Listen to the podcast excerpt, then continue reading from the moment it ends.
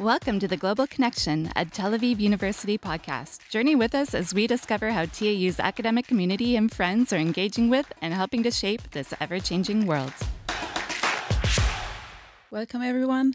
I am Maria Ellul, an international student here at Tel Aviv University, reading for a master's in security and diplomacy. And I'm very happy to be joined by Professor Havi Dreifuss today for this episode of the podcast. She's one of the professors in the Department of Jewish History here at Tel Aviv University, and she heads the Center for Research on the Holocaust in Poland at the International Institute for Holocaust Research, Yad Vashem. So, firstly, welcome, Professor.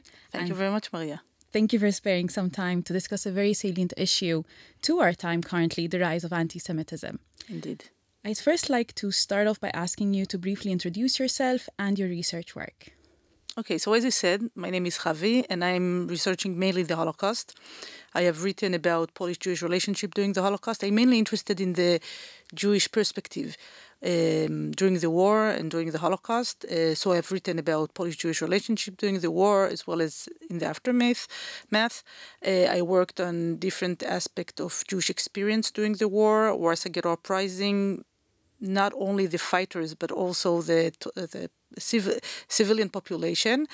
And now I'm working on two projects. One of them is about religious Jews during the Holocaust and the second is um, some kind of a cooperation of six scholars from all uh, from all over the world. We have a scholar from Poland, from Canada, and two from the US, uh, USA, as well as one more from Israel, trying to write together one book uh, about the Holocaust in Poland. So those are the main things I'm working on today. And of course, anti-Semitism is part of my research as being such an important part of what happened during the Holocaust. Of course.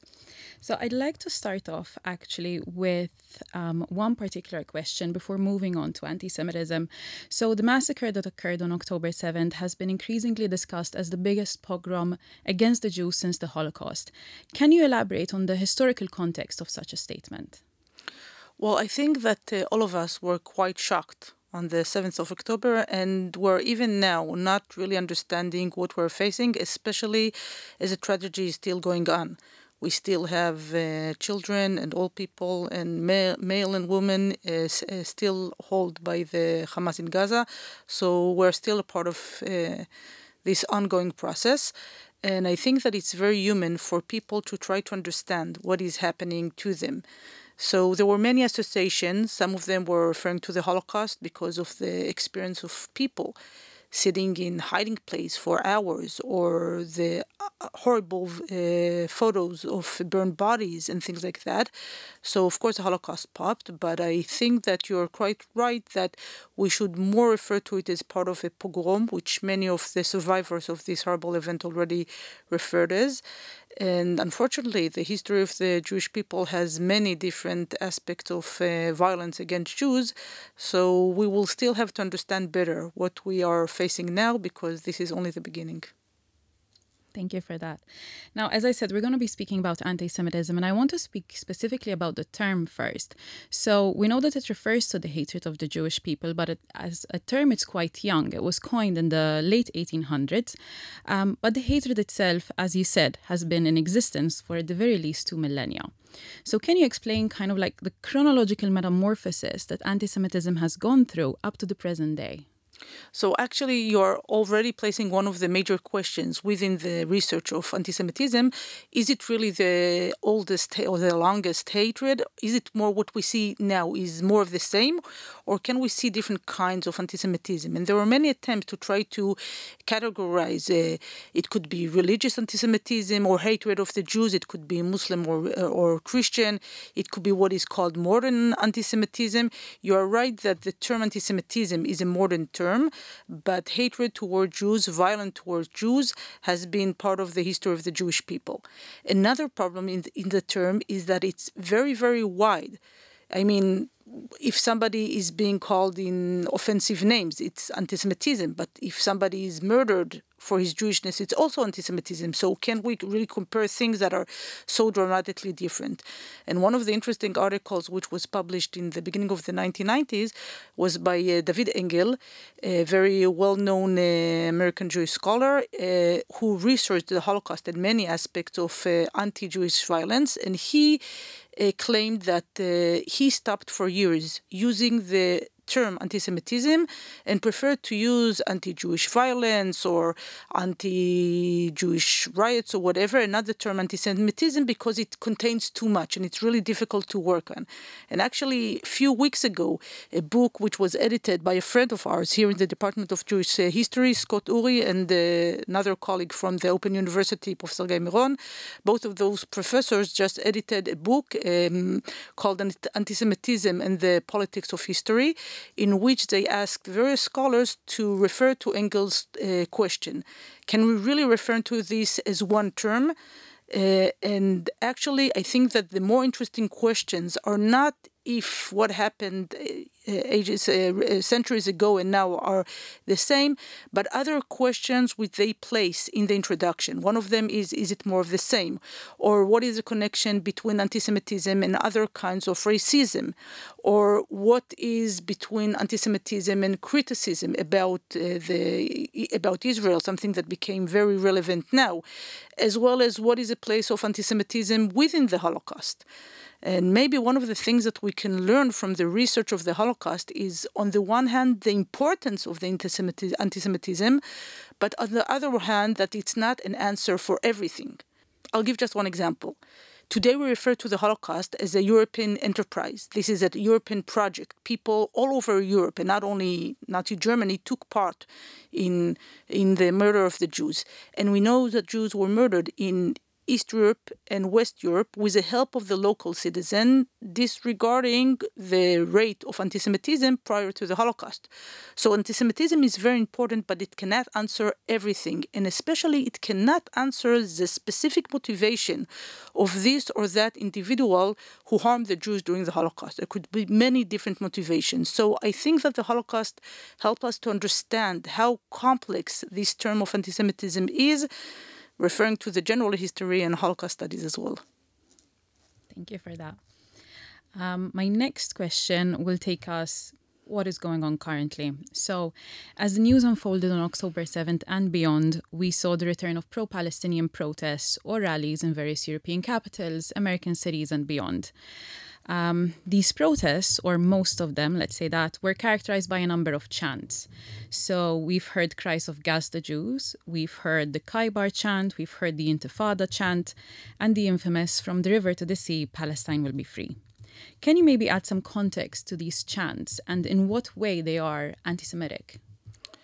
Okay, so I think that for a long time, first of all, some of us thought that anti Semitism is a problem of the past that it's something that is going on and with enlightenment and with education, we are not facing so much anti Semitism as in the past. Although I must admit that for the last 10, 5, 10 years, among friends dealing with not only with Holocaust studies, but with genocide studies and other aspects as well, more and more scholars started to be more cautious about the existence of anti Semitism, even in the present and not only in the past.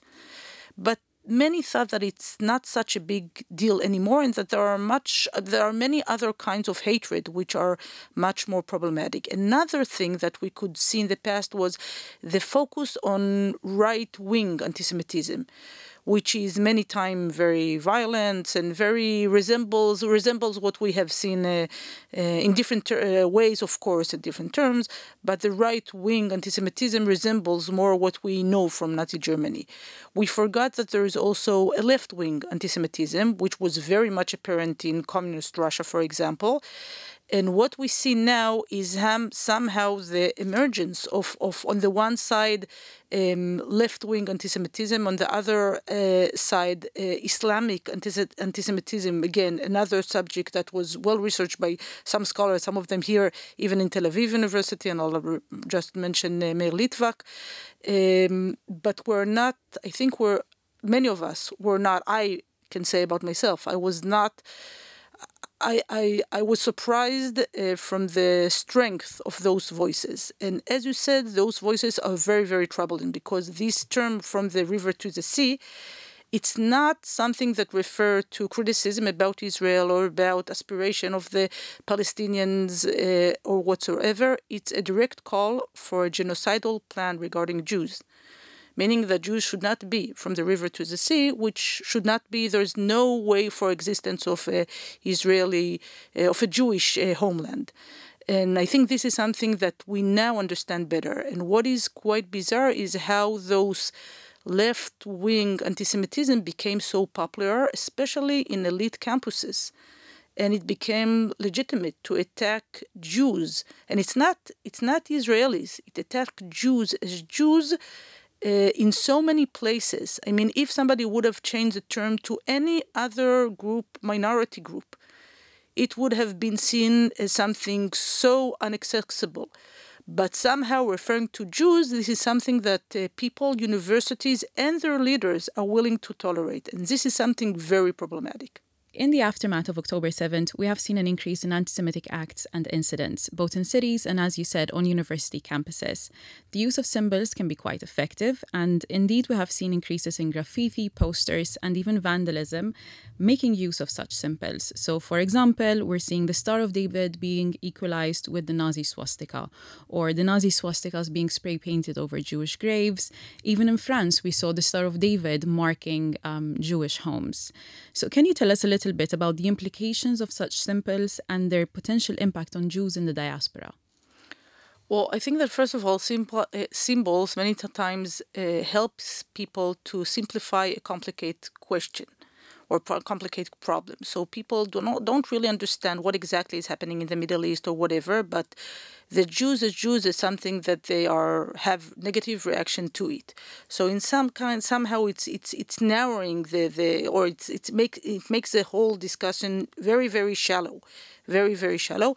But it also enables to uh, bring together so many different views, which has nothing in combination except the hatred to Jews, because you can see right wing symbols with left wing symbols with religious. Uh, Christian and Islamic symbols which are joined together, and many of those people will not agree almost on anything except the hatred of Jews.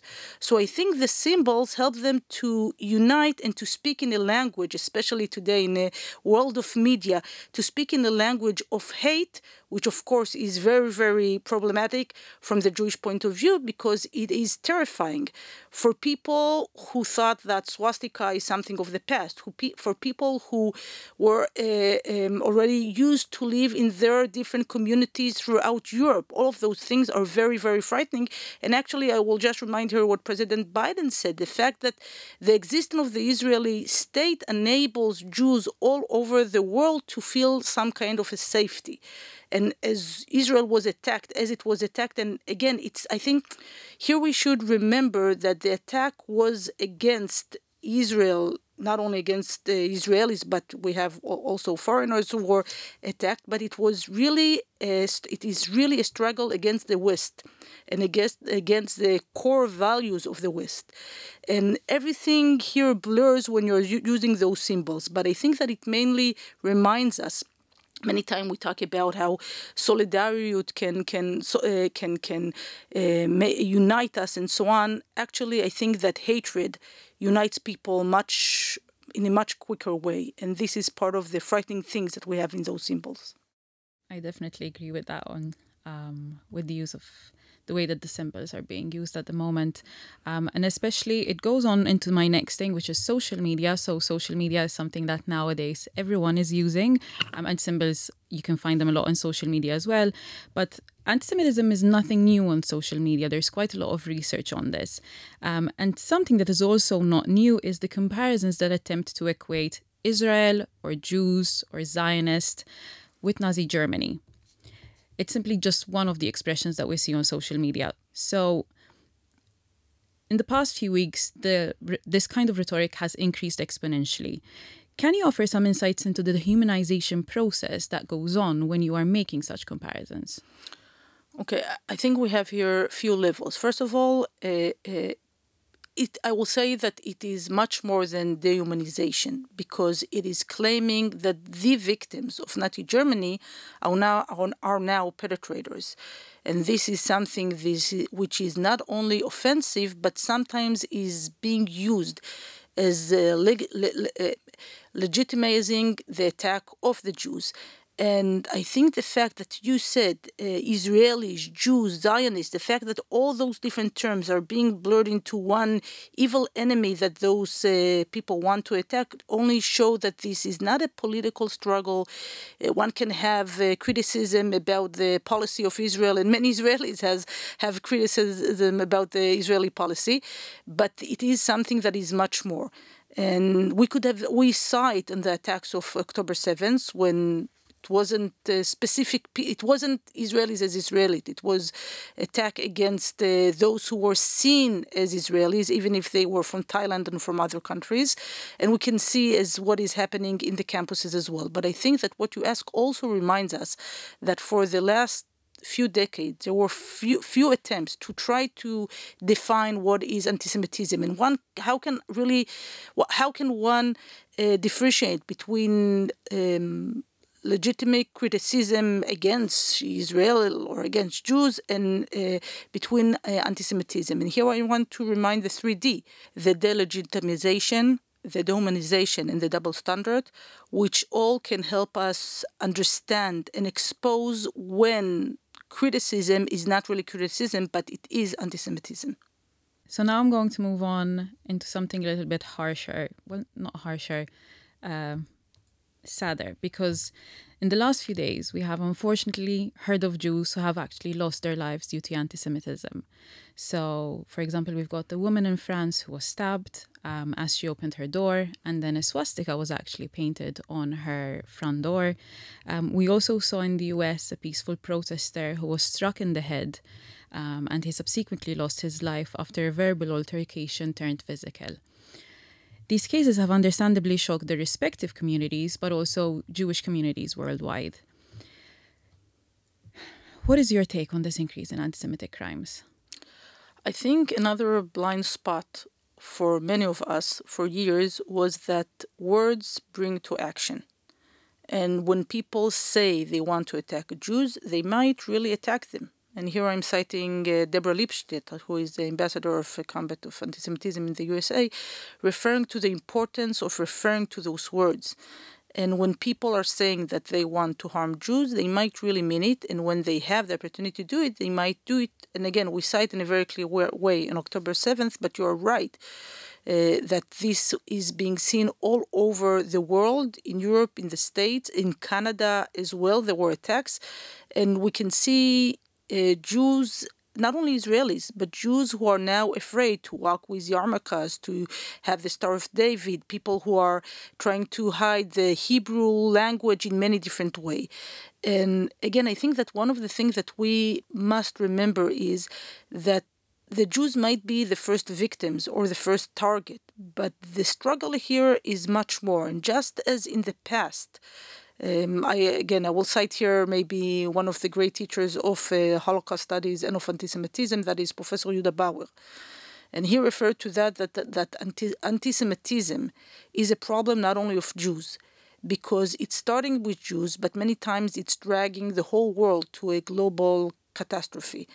And because the Jews are being seen as an example or as a symbol for many values that those evil forces want to uh, struggle with and we could have, we could have seen it in the past, and I think we can see it now. So when words when words are dangerous and when words become acts, I think it's not only Jews who should be alerted, but whoever see himself as part of the Western society, as part of liber- uh, liberal values, as part of, of of equality, as part of rights of women and rights of homose- homosexuals and rights of human beings, should be also very much distressed definitely. Now, I'll start wrapping up. I only have two more questions for you, but I'd like to start off by discussing the potential for a decrease in the anti Semitism that we are seeing today. So, a number of NGOs in Europe have uh, been collecting data on anti Semitism in the past few years, and they have noted sharp increases and decreases as the conflict escalates and de escalates. Right now, the latest numbers are actually quite discouraging. They aren't like what we have seen in recent years. But do you think that there is a reason to believe that despite the rise being so big next to previous instances, the decrease will still be to the same effect?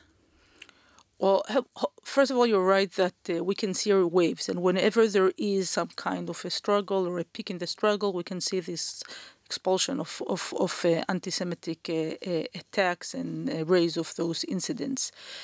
Um, I'm an optimistic, as people who believe in humanity, as people who believe in liberalism. I think the only way that we can see any future to those values is with the decrease of those phenomena of anti-Semitism. So it will take, I think, a long time. We're talking here not only about education, but about many, many different steps that should be taken by individuals, by societies, by universities, by schools, as, as well as by many others. But um, this is one of the tasks, one of the most serious tasks that we should have, not only as Israeli or Jews, but as human beings, because hatred for Jews is just one symptom of many, much more difficult problems humanity has. And my last question. What is the biggest message you want to get across about anti Semitism today? I'm not sure that now it's the right time to talk only about anti Semitism because, as we said, the tragedy is still going on. We have colleagues, friends uh, who are still uh, uh held by, uh, by uh, the Hamas in Gaza. We have children, we have families which were torn apart. And first of all, this is something that should be settled. We will have too many deads to bury, and we will have to mourn for that. But if there is one thing we can learn about anti Semitism from Holocaust studies and from what happened in previous years, is that this is a very complicated term and it should not be used easily in any way. Not as a justification and not as a, some kind of a category of, of acts. We should be very, very careful using it, understanding it, and analyzing it because anti Semitism really includes many different things. And in order to fight anti Semitism, we must, we must understand it and we must understand that it is much more complicated than sin. So I would not use anti Semitism as a slogan. As more as a, something that should be learned very, very carefully in order to make our future as Israelis, as Jews, as human beings, a better one. Thank you, Professor, for being here with us today for this uh, episode of this podcast. We really appreciate your input as to the current rise of anti Semitism and the historical context at play here. So thank you for being with us. Thank you very much, Maria. Thank you.